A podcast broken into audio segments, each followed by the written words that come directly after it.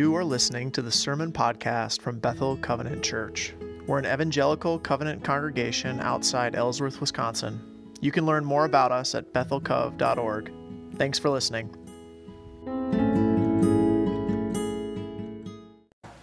Been having conversations with a, a number of, of people here at, at Bethel and um, a few different folks that were going to come up and share something um, from the stage for different reasons. And uh, this same topic just kept coming up in my conversations with others. And, and the topic was, was suffering, um, was trouble, was what is it like, um, and how do we follow God faithfully through uh, pain and hardship and loss. And, um, you know, and so we, as we've been wrestling with these questions, you know, wh- where's God in suffering? Um, how can we be faithful to others in the middle of suffering? And what's our responsibility to other people who are facing loss? And, and when, as a pastor, you hear uh, these same questions from people and these, this desire um, to speak on a topic like this over and over again from different people, um, in the church, we call that the work of the Holy Spirit. Um, we call that trying to listen to what God is doing. And so, uh, to celebrate the, the beautiful days that we've been having um,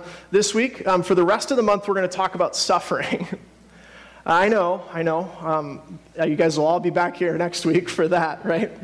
Um, and it's uncomfortable. Uh, and, and even for me, as I've been thinking about this series for a few months and and uh, this question is how do we walk uh, through valleys? What does it mean when we're in the valleys? I, if I'm being honest, have been dreading it uh, because I don't think I'm the only one uh, that has a problem talking about this kind of stuff. Um, the reality is that even in the church, we often don't talk about suffering. Uh, we often don't talk about tragedy. We often don't talk about pain because it's uh, so uncomfortable.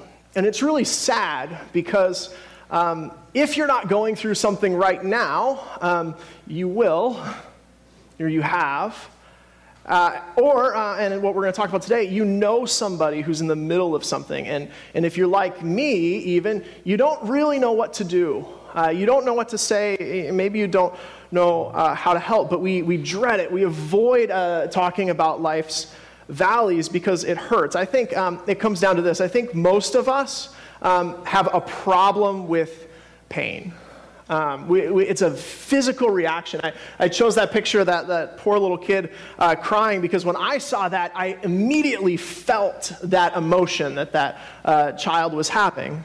It, it, bothers us when we see somebody hurting, when we know somebody's going through something. It raises our heart rate. Uh, we feel how wrong it is in our bones. I was uh, reading this uh, article and they talked about how that has to do with these things in our brain called mirror neurons.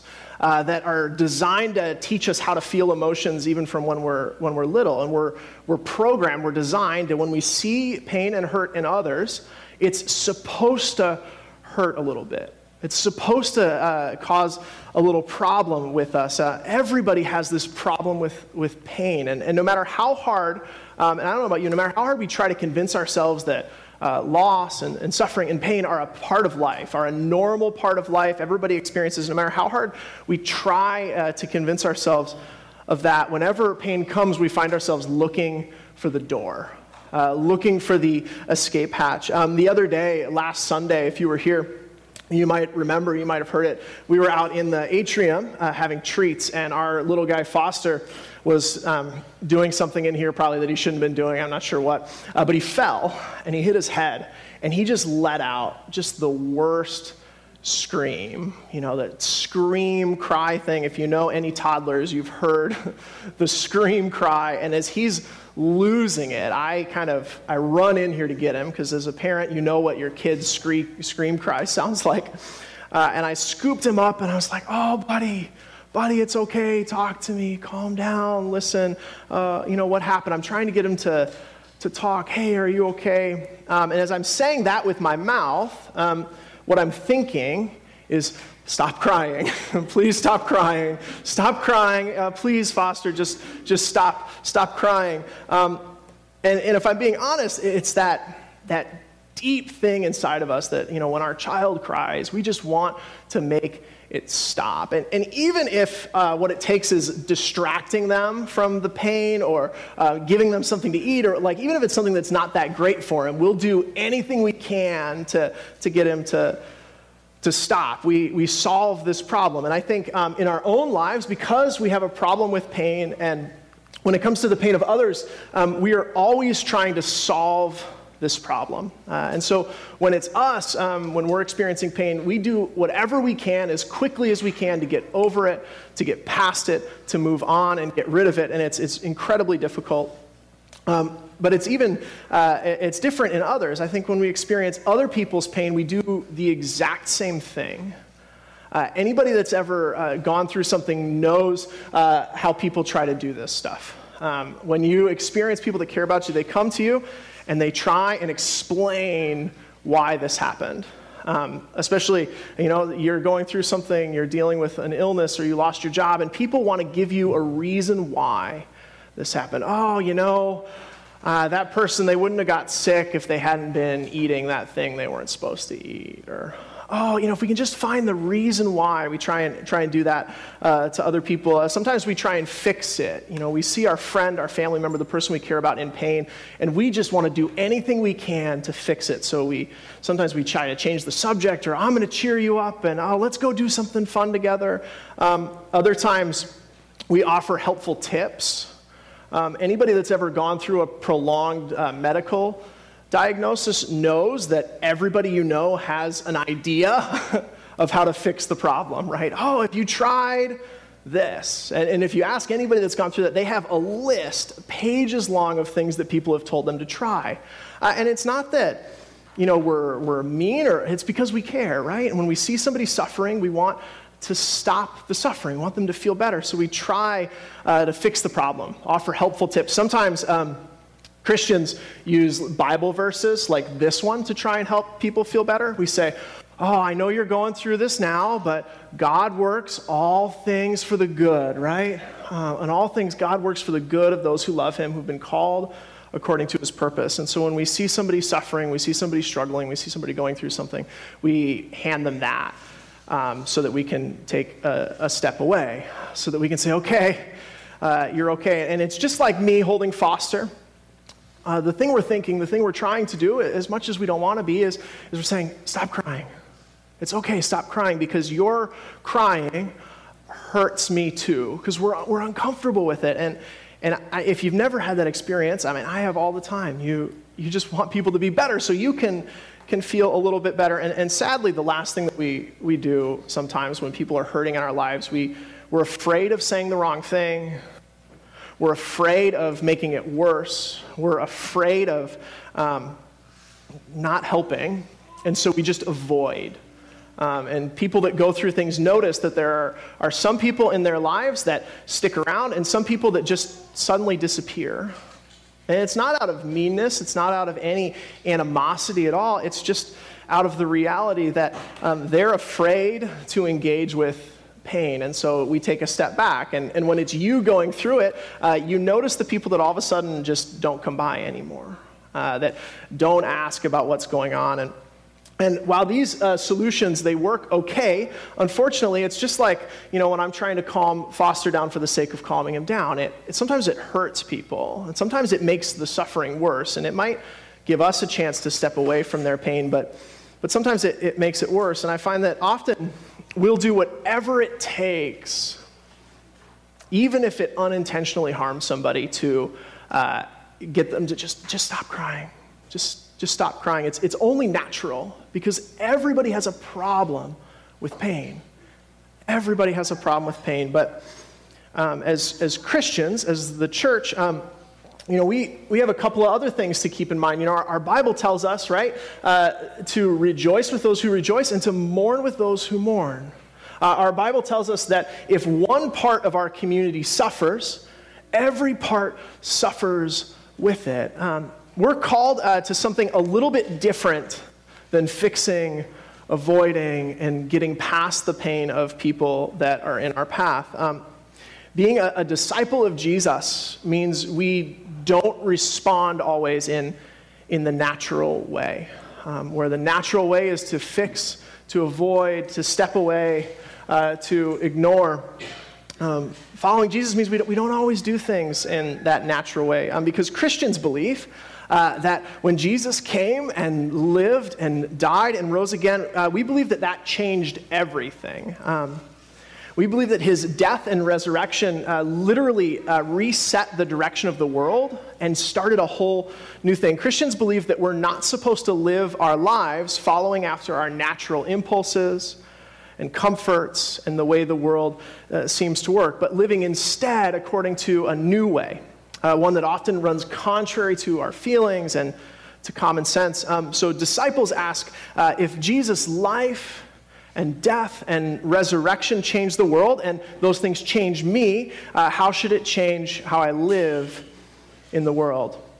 And I think, uh, as I've been wrestling with this and struggling with my own bad reactions, my own desire to push past the, the pain of others, I think um, when it comes to walking with, with others, our answer uh, is literally right in front of us at, at church. Um, and I think it comes down to what is one of the oldest practices in, in the Christian church. Um, as we worship together, there's, there's one thing today we do um, that would look familiar to the people that first followed Jesus. Um, there's one thing that we do in the church that um, would connect to them in, ways that um, maybe nothing else has. You know, this thing is older than, than Bibles. Uh, it's older than even the whole New Testament. Christians have been doing this thing before we've been reading uh, the New Testament together. Uh, Christians have been doing this thing before uh, we've ever done baby dedications. Um, Christians have been doing this thing before um, we had prayer times in the ways that we have prayer times uh, today. Um, and it's something that all, just about every Christian denomination, uh, just about every church in just about every place um, uh, throughout the whole history of the church have done this, and, it, and it's that. Uh, Christians have kept that thing, the table, uh, what we call the Lord's Supper, what we call communion, at the very center of Christian worship uh, since basically the beginning, since, since Jesus. If there's one thing that connects us um, to those first disciples, uh, nothing connects us to them more than, than that table. Um, and I think it has everything to do with how we understand and respond to suffering in the lives of others. Um, in our text, uh, Paul, Paul describes this practice. Um, and, and he talks about it you know, in such a way that they already sort of know. Um, he doesn't have to explain every part of this because it's something that the church is already doing. Uh, he, he describes this practice. He says, What I received from the Lord, I passed on to you. That the Lord Jesus, on the night when he was betrayed, took bread, and, and he's reminding them to think back to before Jesus faced the cross, he gathered in the upper room with his disciples and he shared a meal with them. And it says, He took bread, and when he had given thanks, he broke it and said, This is my body, which is for you. Do this in remembrance of me. And because of that, because of uh, verse 24 and the practice of Christians throughout centuries, in a few moments today, uh, you're going to hold a, a little weird cracker and you're going to hold it up and you're going to crack it and you're going to make this snapping sound um, because that's our way of saying that's, that's like the bread. Uh, that's our way of participating in the bread. Uh, and in the same way, uh, Paul says after supper, Jesus took the cup. Uh, saying, This cup is the new covenant in my blood. Do this whenever you drink it in remembrance of me. And, and after we, we snap the little cracker together, and we eat it, and it doesn't really taste like anything, and you're like, what's the deal with this? Uh, we'll, we'll have the little cup of grape juice. And that little cup of grape juice, that plastic cup, you'll, you'll drink it and you'll do that thing that we do at church where you'll find all your family members will put all the cups in that same little thing, right? Um, and that's to remind us with that little tiny squirt of grape juice, it's to remind us of this cup. This cup that's the new covenant in my blood. He says, Do this whenever you drink it in remembrance of me. And, and, Paul, Paul finishes. He says, Whenever you eat this bread, whenever you eat uh, that, that little cracker, and whenever you drink that little cup of grape juice that reminds you of the cup of wine that Jesus held on the night before he went to the cross, whenever you eat and drink those things, it says you proclaim the Lord's death until he comes. I think it's, it's amazing to me as, as, a, as a Christian, as a person, that uh, despite our very real discomfort with pain and death and loss. Uh, Jesus took a practice that ends with proclaiming the Lord's death and put it right into the center of what it means to follow Jesus as a community. Uh, I think it's amazing that despite our discomfort with pain and suffering and death, uh, Jesus took that and he put it right in the middle of Christian worship. He commanded his disciples to practice this, to break the bread, which is his broken body, to drink the cup, which is his spilled blood. And Christians have done it throughout centuries so that we still do it together today, so that we break the little cracker, remembering that the people that have broken that cracker and eaten that bread long before us, all the way up to Jesus standing uh, in the upper room before he faced the cross. And when we break the bread and when we drink the cup, we proclaim death. We proclaim the Lord's death until he comes again. Every time we come to the table, we look and we taste and we proclaim that death leads to resurrection.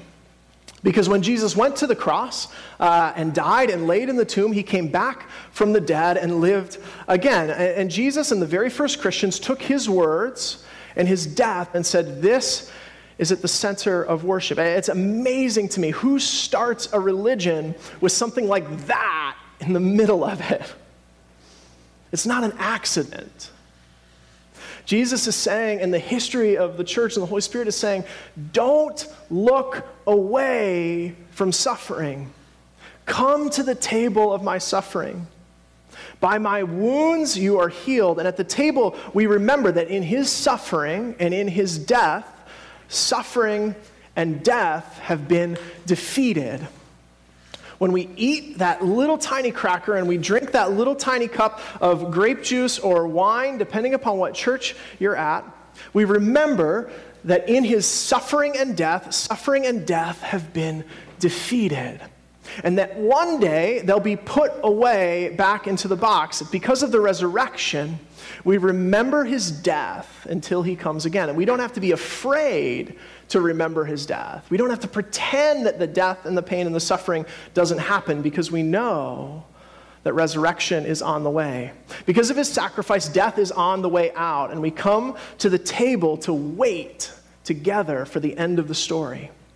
The table is this amazing way of, of keeping us coming back month after month, year after year, so that we'll be here with him when his promises finally come true.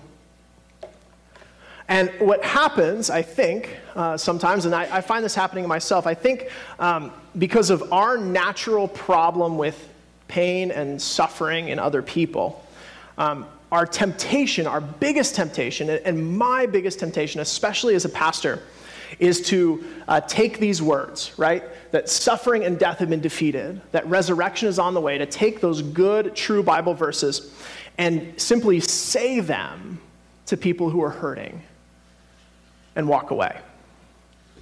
Our temptation is to take this true and good thing and say it to someone who's hurting so that we can feel a little bit better and we hope maybe they'll feel a little bit better sometime. We're tempted to say these words when I think um, as we eat the bread and drink the cup, we remember that death leads to resurrection. What we're really intended to be doing is to believe them ourselves and then to live uh, like that's true.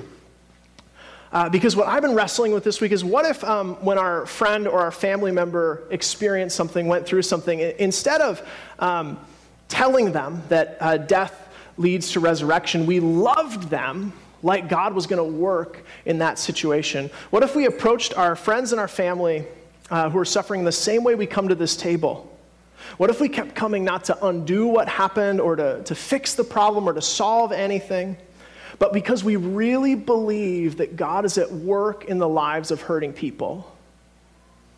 Because we really believe that resurrection is on the way for them. Because we really believe that this tragedy, whatever it is, is not the end. What if we refuse to look away from somebody's pain, refuse to justify it, refuse to explain it or rationalize it? Instead, we sat down with them and waited for the resurrection waited for the healing to come, waited for help, waited with them till the end of the story. Because it, it's, it's easy to tell somebody all things work together for the good. It's easy to say, oh, suffering produces perseverance. It's, it's easy to say time heals all wounds. It's easy to say don't mourn like those without hope. It's easy to say God has a plan for you. It's easy to say resurrection and hope is on the way. It's easy to say it gets better. But what if instead of saying those things, we lived them out with the hurting people in our lives? What if we were willing to sit with somebody until it all worked together for the good? What if we were willing to listen and check in and cry with them until God's plan played out? Until death and pain and sorrow yield to healing and resurrection? What if we proclaimed in our lives his death until he comes again? We will not always get it right uh, when it comes to people who are hurting and it comes to our own um, inability to uh, always do the right thing, we will not always get it right in the lives of people. But I think disciples of Jesus are uniquely positioned to offer comfort in hurting people because we know how the story ends. And so we don't have to be afraid of their pain. So, my challenge uh, to, to me and to all of you um, come alongside those who hurt in your lives. Sit with them. Resist the urge to fix. Listen, learn, cry, be patient. Don't pretend you have the answers. Be there.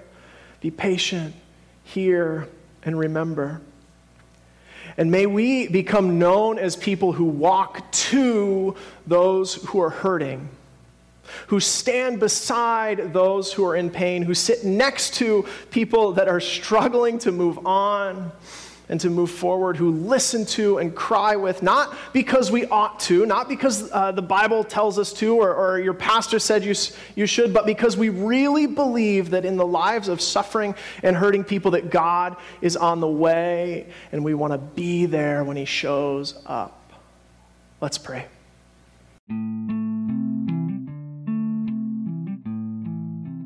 Thanks for listening to the Sermon Podcast from Bethel Covenant Church.